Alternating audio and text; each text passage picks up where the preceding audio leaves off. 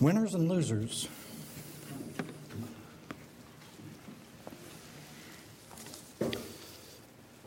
The writer of Ecclesiastes says, Naked a man came from his mother's womb, and in the same way he will return. He can take nothing with him that he can carry in his hand. And so, the wealthy, greedy man stored up all this wealth, and then when his soul was required, it profited him nothing. So, greed is an extreme or inordinate, all consuming desire to accumulate wealth, food, possessions, power, fame. It's an excessive desire for getting or having, a desire for more than one needs or deserves. You just, and it, it's a funny thing. The more you have, the more you want. There was a, it's a, uh, a humorous little thing about this Celtic monk back in the Middle Ages. And he's writing this thing down and he's starting out and he's saying, All I want is a little cell, just a little room in the forest where I can be alone to worship and serve God. And maybe have a little garden that I can grow some food to, to feed a, a, a traveler. And maybe by a stream that has a little bit of fish and it would be nice to have a little chapel with a window in it so I can, I can and, a, and a little table and, and a candlestick so I can read. And he goes on and on and on. And by the, done, by the time he's finished, he's a, a bishop with, with all of these people, these 12 men that are there, and all of that. And it's, it's uh, kind of the way we are, isn't it? If I just had this, I would be happy. God, I would never ask you for anything else ever. And then you get that, and well, what else do I need? Lord, if I could just get this. And that's the way we are. So the scripture cautions us about that kind of thing. It's a self centered, unrelenting focus on accumulation of surplus goods with no thought for anyone else. It's a funny thing. Um, Many people in third world country view America, all Americans, in this way. That's what they see.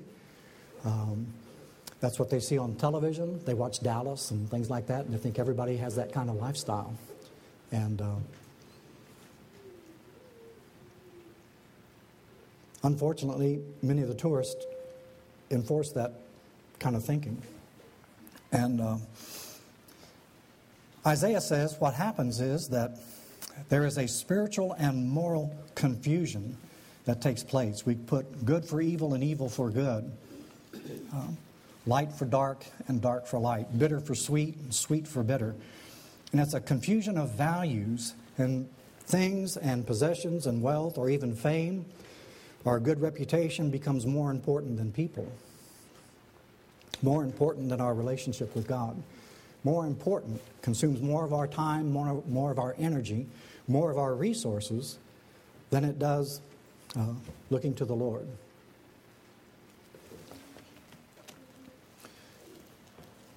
So, Scripture also talks in terms of paradox.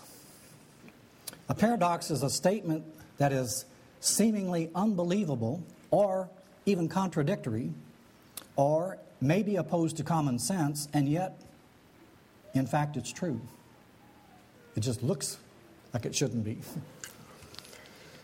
Some of the paradoxes that we have in Scripture,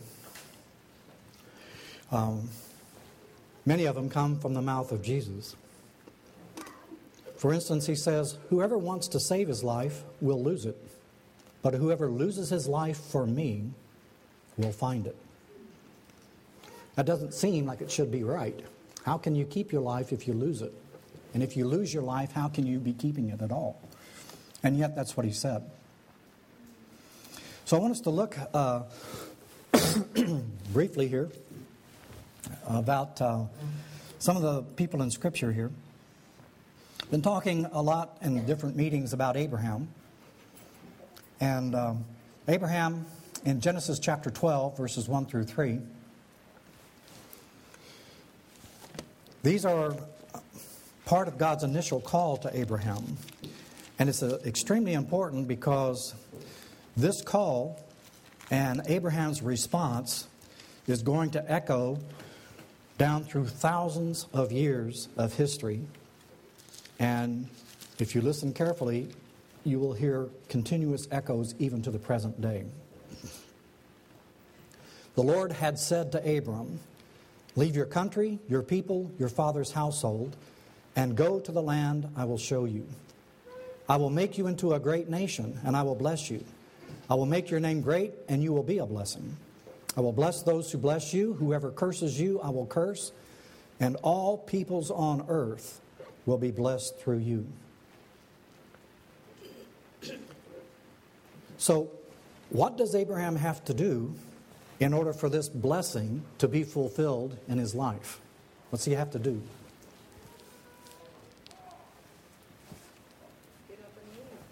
He has to, he has to obey. He has to get up and leave. So, what he's leaving is everything that in their society and culture gave a person's life meaning and value and direction. It's the kind of thing um, that that's the reason why uh, Socrates drank hemlock, committed suicide, forced to by the state, but he had an option. All he had to do in order to escape execution that way was to leave and not come back. Get out of town, don't come back. That's all he had to do. And he would have been free. Nobody would have bothered him. But in his society and culture, he could not conceive of life apart from his polis, from his city state. His whole value and purpose for living was wrapped up in that place and the relationships there. And as far as he was concerned, life apart from that wasn't worth living and he would rather die. And he did. Many of us look around at the things that are calling us or the things that are um, in our hearts and in our lives that we can't let go of. We're doing the same thing. Because through the blood of Christ, He offers us freedom and deliverance and salvation. And yet we're, we're grasping, hanging on to these things so much that I would rather die than let that go. And if we don't let that go, we will die. Something inside of us dies, and it will be a progressive death until we die physically. And um, so many people today are living a life of a walking death because um, there's no peace, there's no, there's no purpose and meaning and direction, there's no value, um, and they don't know who they are or where they're going. All of that's available, it's all there if they would let go. And here's the thing this is the thing that seems to be such a paradox. In order to receive this blessing, we have to let go of who we are, even our very life. And that's what Jesus is talking about. Um, as you go through Abraham's life, this is a man that, um, the end of Joshua, he tells us that Abraham, our forefathers, including Abraham and Terah, worshiped other gods. These were idolaters. They lived in Babylonia. He was from Ur, Ur of the Chaldees. So it's a very highly advanced uh, state. Very sophisticated civilization for that day. Um, lots of technology, lots of comforts, and God was telling him, You've got to leave all of that behind if you want to fulfill the blessing. And the greatest part of this blessing was that through the process of doing this, he begins to know, begins to develop a living relationship with God, the only God who is really there. So, but in order to know that, he's got to let go of these things because they're a hindrance to him. And so, um, as we read through the life of Abraham, for the most part, we're looking at 25 years of his life. And during these 25 years, there's going to be about seven different occasions when God uh, reveals himself to him and challenges him. And with the challenge, there's always a promise and a goal, a direction for him to go. And, but in order to do that, there's a letting go of something that's important to him. Because Abraham, at the beginning of his life, is like the man in Luke chapter 12. He's a very selfish, self centered man.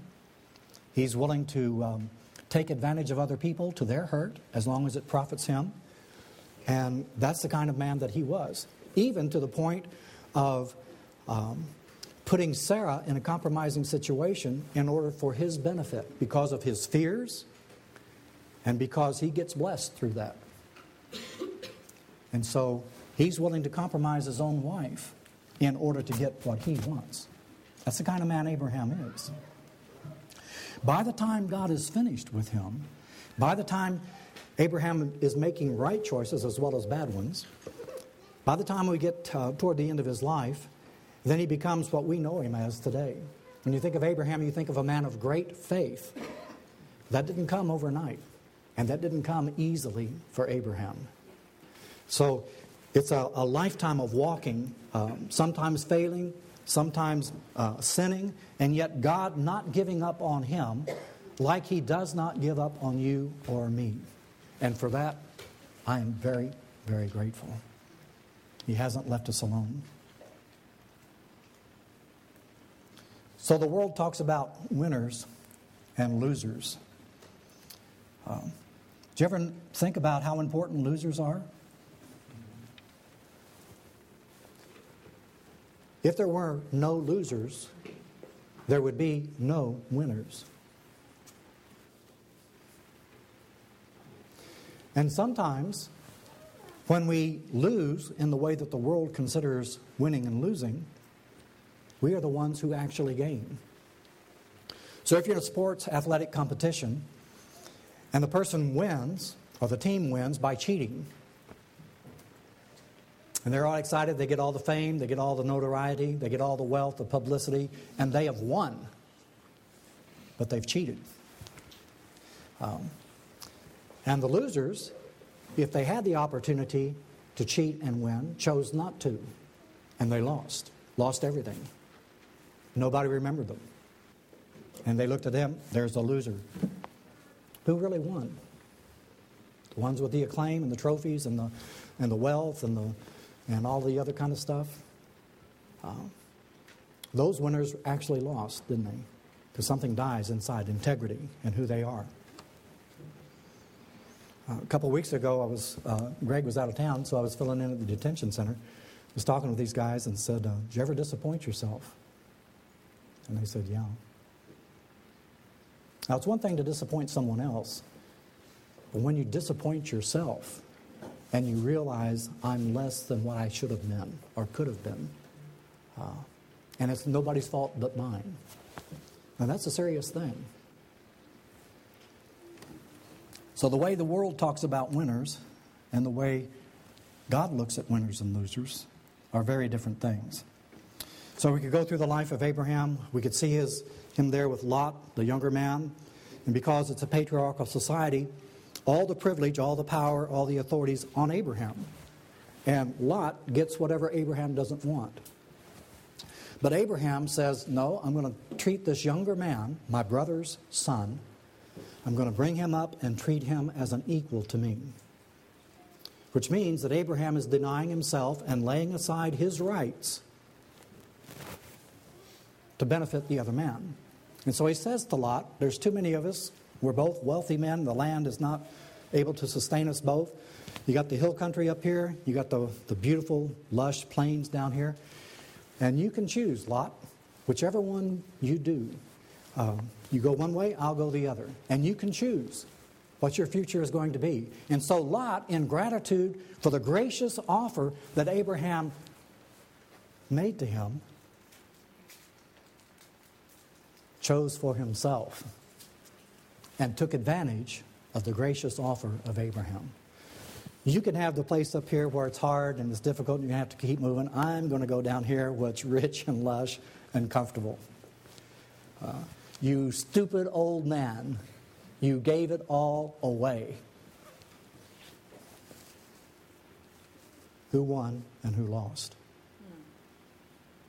with God. And in the end, who was rescuing who? So, in the world's eyes, Abraham made a foolish decision. In God's eyes, it was the right one and it was valuable. And he was a better man because of it.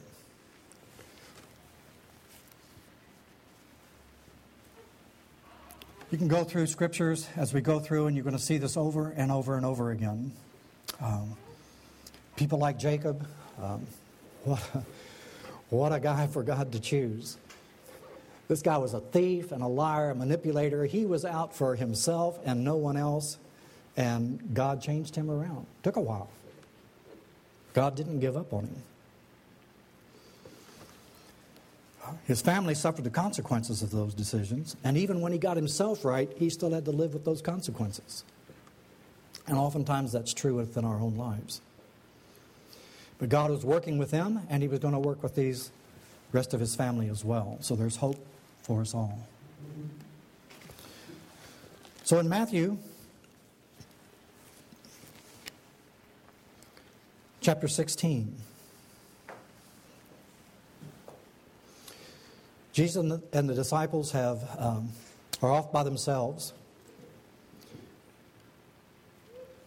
And they come to a place called Caesarea Philippi. It's a beautiful place. That's the headwaters of the Jordan River. It's a freshwater spring that gushes out of that and becomes eventually the Jordan River. It's quiet, it's beautiful,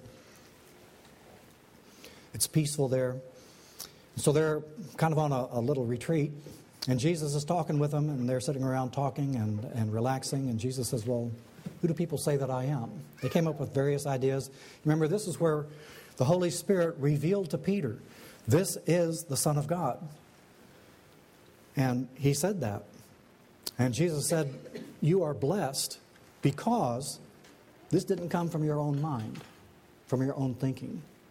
You understand who I am because the Holy Spirit has revealed it to you. The only way any of us ever know anything, really, is because of God's grace and mercy. It's at that point, starting in verse 21 of Matthew 16, that Jesus begins to tell the disciples seriously. Um, he must go to Jerusalem, suffer many things at the hands of the elders, chief priests, and teachers of the law, that he must be killed, and on the third day be raised to life. All Peter heard was killed. That's all he heard. He didn't hear any of the rest. And so he gets Jesus. Now he's, he's doing this very gently, you know. Uh, Jesus is the rabbi, he's the teacher, Peter's the disciple, but he, he comes and he, and he gets Jesus and he says, Come over here a minute, let me talk. he comes over here and he says, We're not going to do it that way. you will not surely die. And Jesus says, Peter, get behind me, Satan. You are a stumbling block to me. You do not have in mind the things of God, but the things of men. Now, later on, Paul's going to talk about that very thing in Romans chapter 8, verse 5. He says, Those who live according to the sinful nature, winners and losers, have their mind set on what that nature desires. But those who live in accordance with the Spirit have their mind set on what the Spirit desires. The mind of sinful man is death, but the mind controlled by the Spirit is life and peace. The sinful mind is hostile to God. It does not submit to God's law, nor can it do so. Those controlled by the sinful nature cannot please God. And Paul goes on to say, You, however, writing to the church at Rome, are not controlled by the sinful nature anymore, but by the Spirit of Christ. So Jesus is challenging Peter now. Uh, you've got the winners and the losers all mixed up here. Uh, it's not the grasping of life. Uh, you grasp life, you'll end up at the end of your life and turn around and you missed it. And you'll say, Where did it go? There was so much I wanted to do and so much I wanted to be. And it's a sad thing to find a man at the end of his life looking back and he's saying, um, Where did it go and what was this all about? So Jesus says to Peter, You don't have in mind the things of God, but the things of men. So, what's on our minds today? Things of God, things of men. Are we more concerned about winning or about growing and developing? You can still grow and develop as winners as well. Uh, you know, you don't always have to lose. It's not that kind of deal. But it's the kind of thing about where your priorities are and where your focus is, what's important to you, and how you deal with success and how you deal with failure, because we all have both. So Peter says, "No, Jesus, you don't have to die." And Peter and Jesus says, "Wait a minute, it's worse than you think." because Jesus says to his disciples, "If anyone would come after me, Peter, if you're going to walk with me, he must deny himself, take up his cross or her cross, and follow me. So Jesus says, it's more serious than that. He says, Not only am I going to die, but if you're going to walk with me, you will too. Or you can't come. Whoever wants to save his life will lose it. Whoever loses his life for me, notice he didn't say whoever loses his life. He says if you lose it for the right reason, then you will find it. Because it's when we surrender and give all of our hopes and dreams and aspirations, all of our successes, all of our failures, when we give that to the Lord and put it in His hands, that's what Jesus meant when he told the, the Pharisees if the Son sets you free, you're going to be really free. So, do our possessions control us? Can you not live without them?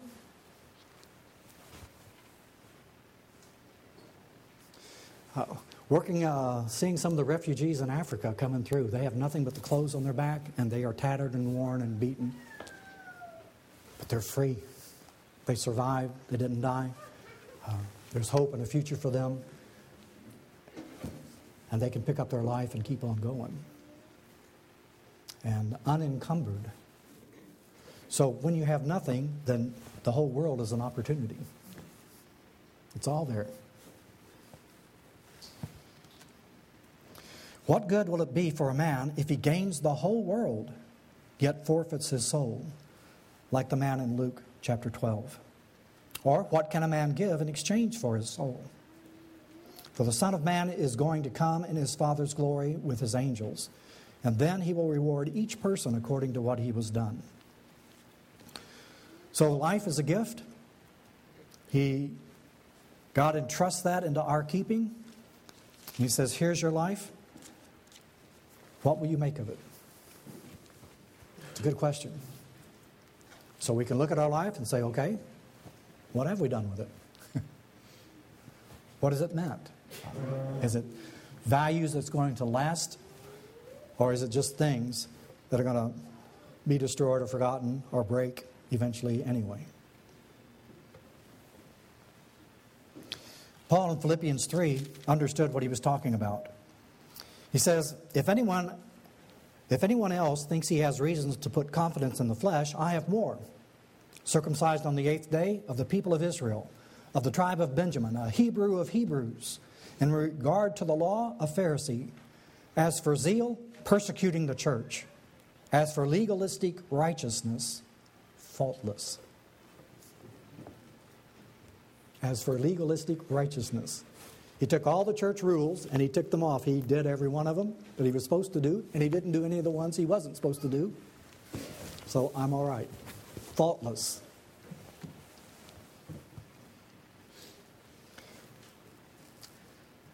Paul says, But whatever was to my profit, I now consider loss for the sake of Christ.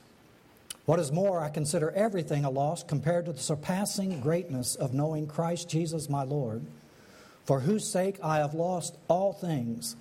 I consider them rubbish that I may gain Christ and be found in him not having a righteousness of my own that comes from the law, but that which is through faith in Christ, the righteousness that comes from God and is by faith. I want to know Christ and the power of his resurrection and the fellowship of his sufferings, of sharing in his sufferings, becoming like him in his death, and so somehow to attain the resurrection from the dead. And Paul says, I don't consider myself already to have been there. I don't consider myself to have arrived. But he says, I press on to take hold of that for which Christ Jesus took hold of me. I do not consider myself yet to have taken hold of it. But one thing I do, forgetting what is behind, straining toward what is ahead, I press on toward the goal to win the prize for which God has called me heavenward in Christ Jesus. And so he says, the things of this world, they're there for our benefit and to be used for the glory of God and to make him known to other people. That's what it's for. And it's okay to be comfortable and it's okay to have those things as long as they are in their proper place and they haven't become God to us. And so, this thing about winners and losers, um, to lose what we can't keep is not a great loss. To gain what we can't lose, that's the, the real value and meaning in our life, isn't it? Jesus offers us what we can't lose, but we have to let go of the things that we can in order to receive it. And that's the offer that he makes to us. Um, it's a pretty good exchange program that he has.